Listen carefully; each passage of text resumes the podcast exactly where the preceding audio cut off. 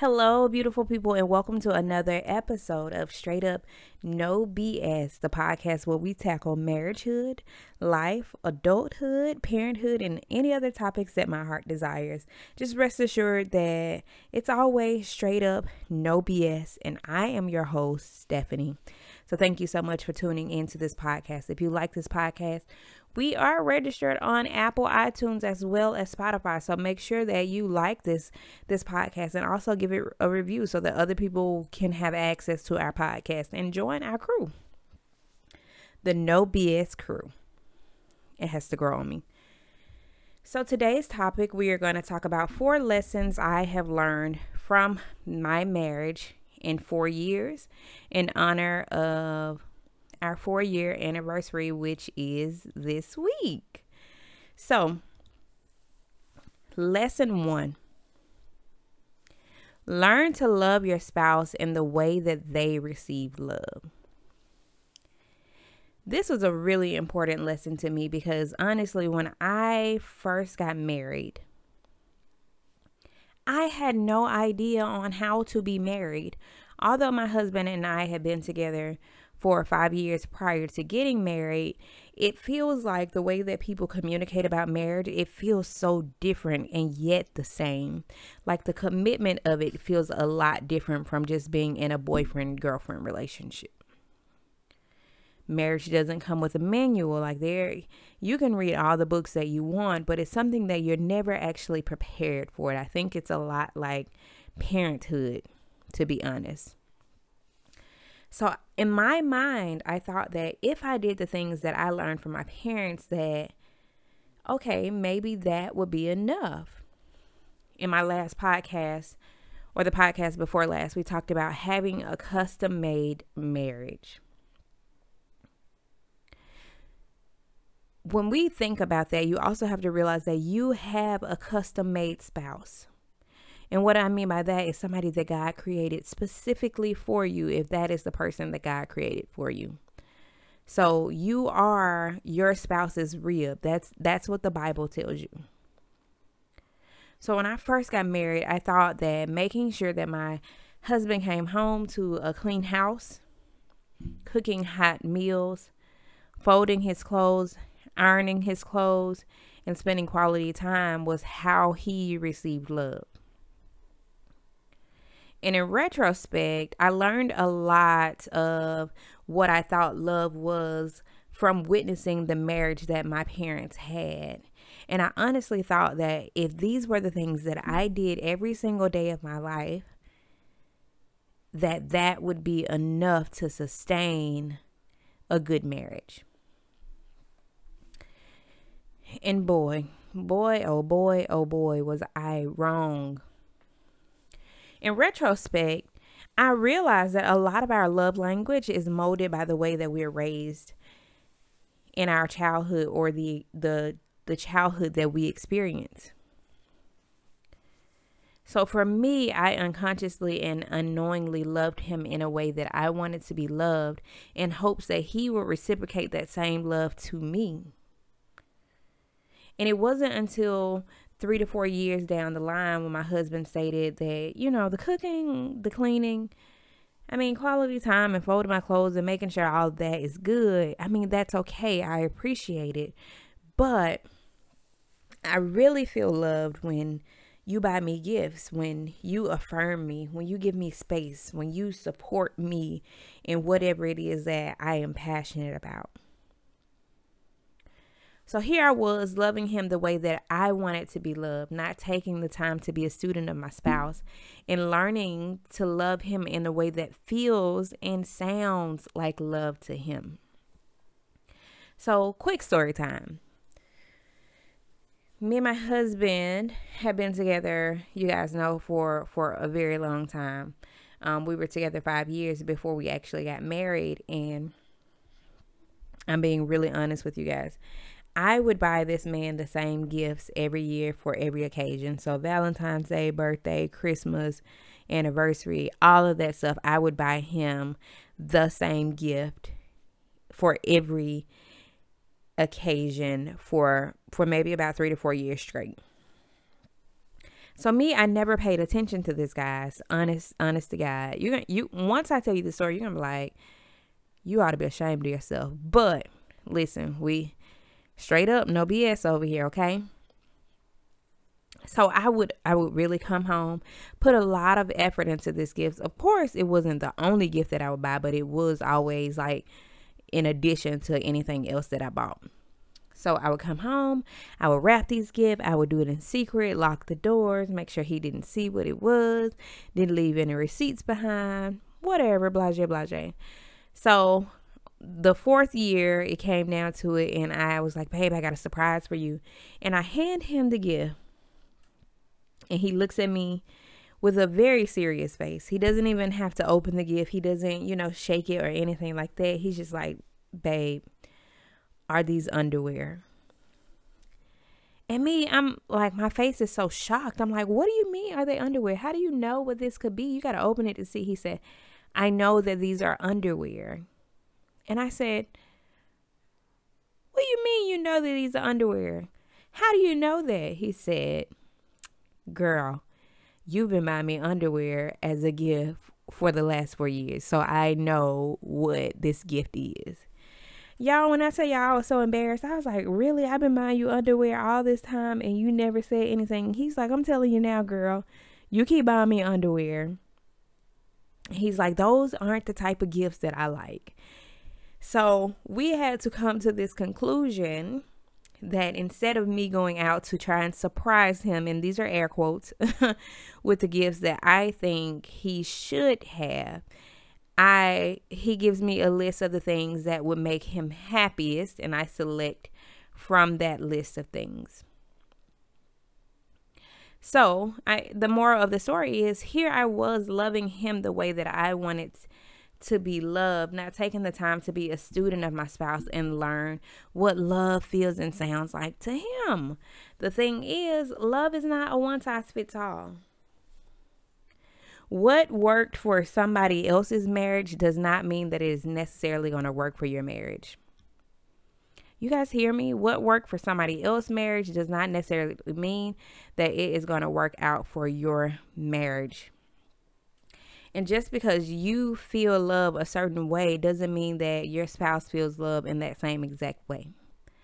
It's important to be a, stu- a, a student of your spouse to understand what it is that your spouse likes or what your spouse doesn't like. What what is something that if I bought my spouse a gift today would make him feel very happy, would make him feel very loved? What is something that he would not have to just put a little smile on his face to show appreciation, but would actually make him happy and feel appreciated? So, lesson number two learn to be a student of your spouse. The only way you can grow and excel in life is to study, to observe, to listen, to learn new things and to to realize how the world and the people around you work. And guess what? Marriage is no different.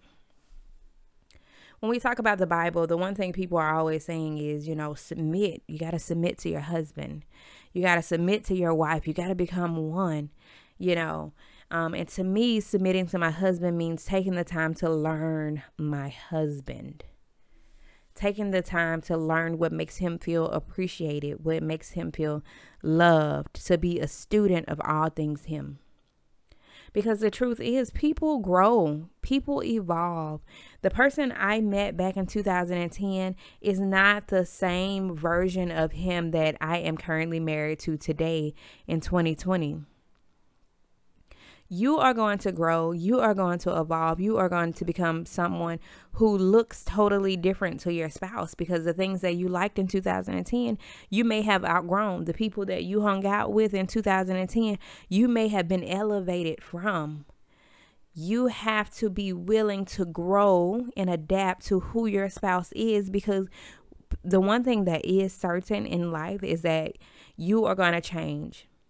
Life is going to change change is inevitable and it's the one thing that we can be sure that is going to occur.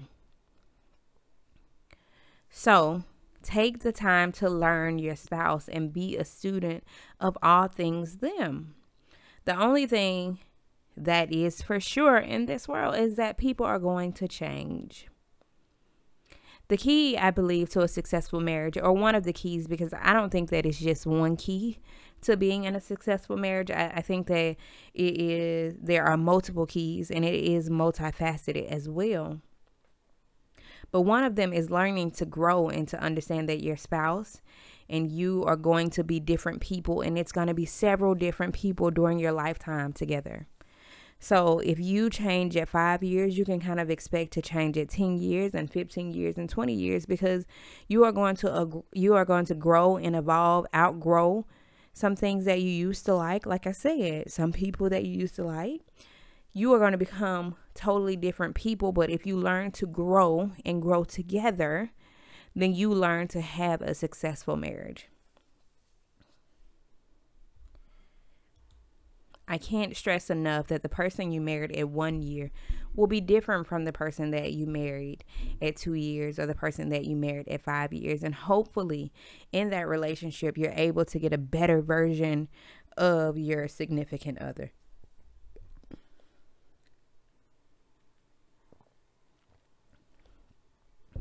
Now, lesson number three, I, I just want to give compliments to my husband for this lesson because it's one of those things that he taught me.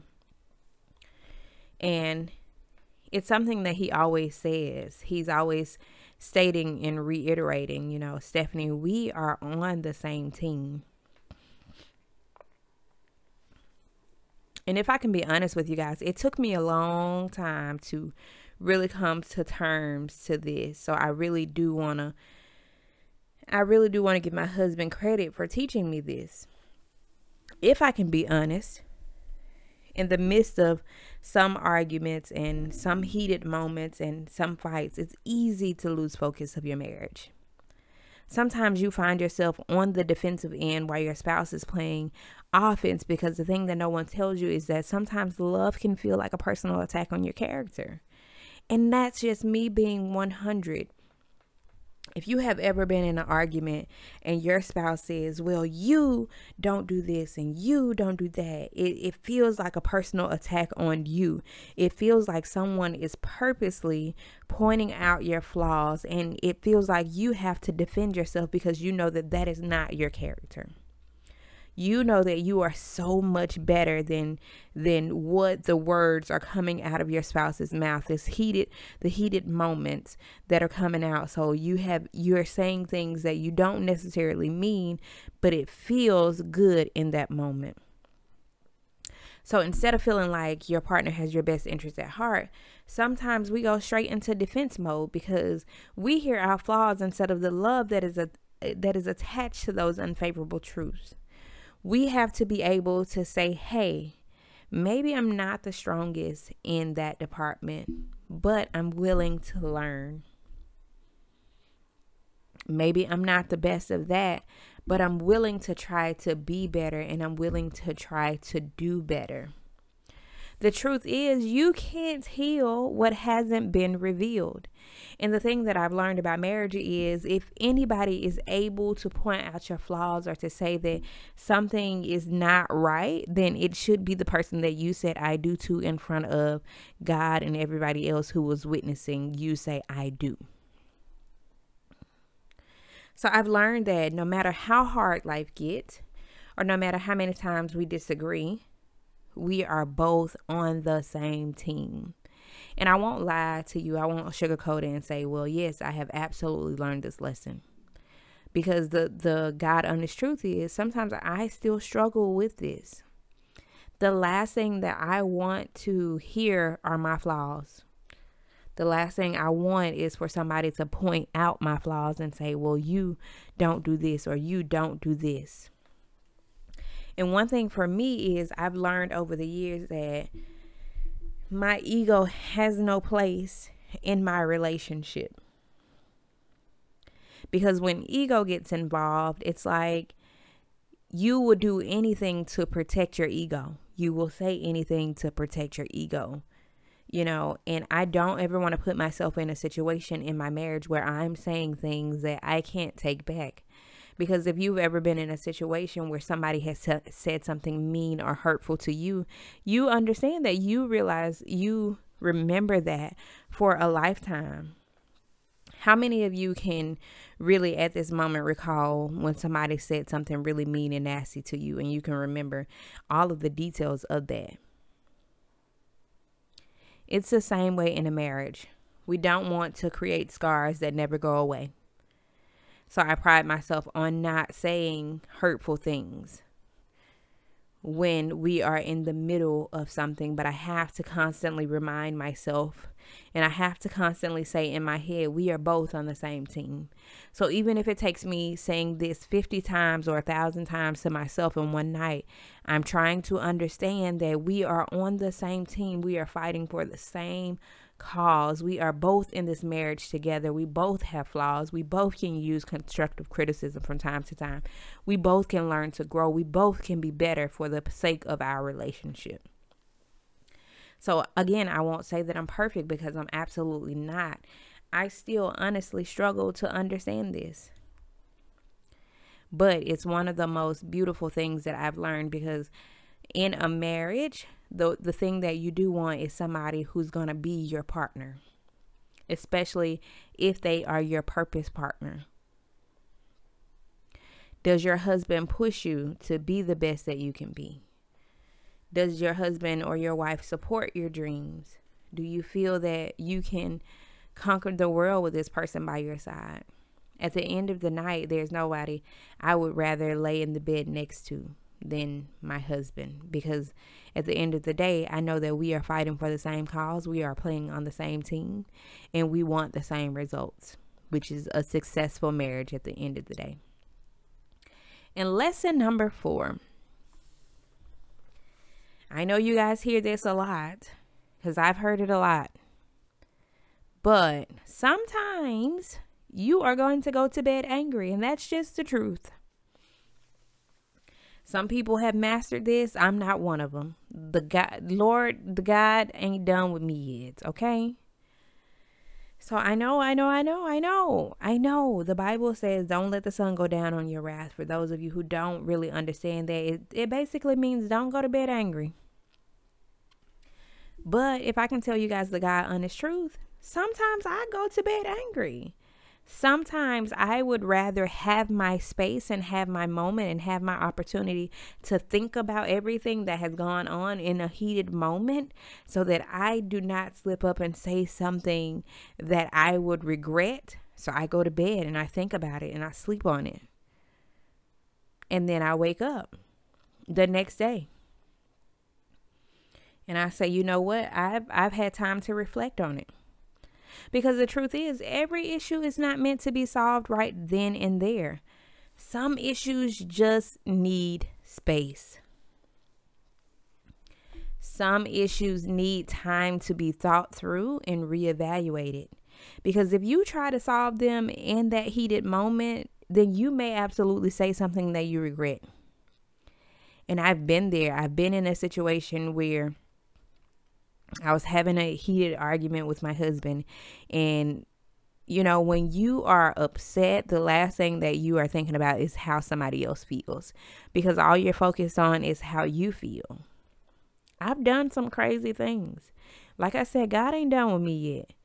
But thank God for growth and being able to grow and understand that this is not how you are supposed to react towards someone who is on the same team as you. Sometimes it is best to walk away and come back to a situation when you have a clear and level head.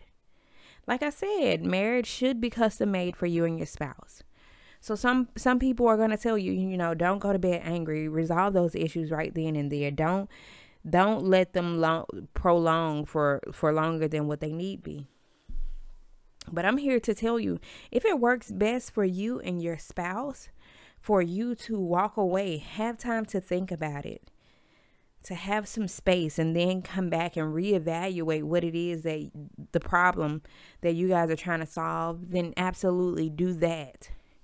Marriage, I can't say it enough, marriage is not a one size fits all. So you have to understand the dynamics of your relationship and what works for the two of you and not what everybody else or not what society says this is what a marriage is supposed to be like. Because at the end of the day, whatever it is that works for you and your spouse works for you and your spouse. And nobody can judge you for that. I always say, stay out of married people's business. Point blank period. Don't don't be a marriage married people business, especially if you single Single people have no place in married people's business. Don't at me. Understand that just because you became one, that, that does not mean you are now entwined and you become the same person. Because you still are two separate entities. It's just that now you're two separate entities on the same journey. So, with you not being the same person, you're not going to always agree on everything. You're not always going to be alike in everything. Sometimes it's just best to agree to disagree because you have to learn at the end of the day to pick your battles, and not every battle is worth going on the battlefield for. Learn to compromise. Sometimes you just have to be like, okay, you know what? This doesn't work for you. That doesn't work for me. So, how can I meet you in the middle? What is our common ground? Realize that when you said you do, that means you chose to honor God and the covenant you made. It's so much bigger. And I always tell people that marriage is, is so much bigger than just you and your husband. It is a purposeful covenant that is created by God to glorify God. So you walk in that glory that you are creating for God. And you give God the glory for everything that He's done. So, by being married, you choose to walk in your oneness, but you also choose to maintain your individuality and the aspects that make you the person that your spouse chose to marry in the first place. I always tell people that marriage is a beautiful de- thing when done correctly. And I absolutely positively 100% I mean that because marriage can you can either be elevated in a marriage or you can be destroyed. So I find it really important to find somebody who is equally yoked to you your vision, what it is that you want to do, where is it that you want to go. You have to have somebody who's able to understand your vision because not everybody is able to understand what it is that God has given you. So make sure that you're marrying someone who is equally yoked to you. Find that person that God created specifically for you. You don't have to settle because God says that He took somebody's rib out of them to create you. So you know that there's somebody out there who is designed specifically and created just for you. Find your purpose partner and navigate through life with a teammate. It's a beautiful thing having somebody to come home to. It's a beautiful thing having somebody to feel comfortable and vulnerable in and with. Being able to share your dreams and goals and somebody who can help you along the way to get there. So, a wedding is just for a day, but a marriage is for a lifetime. What are you doing to make sure that your marriage is successful? What are you doing to make sure that you are being the best version of yourself that you can be for your spouse and for your marriage?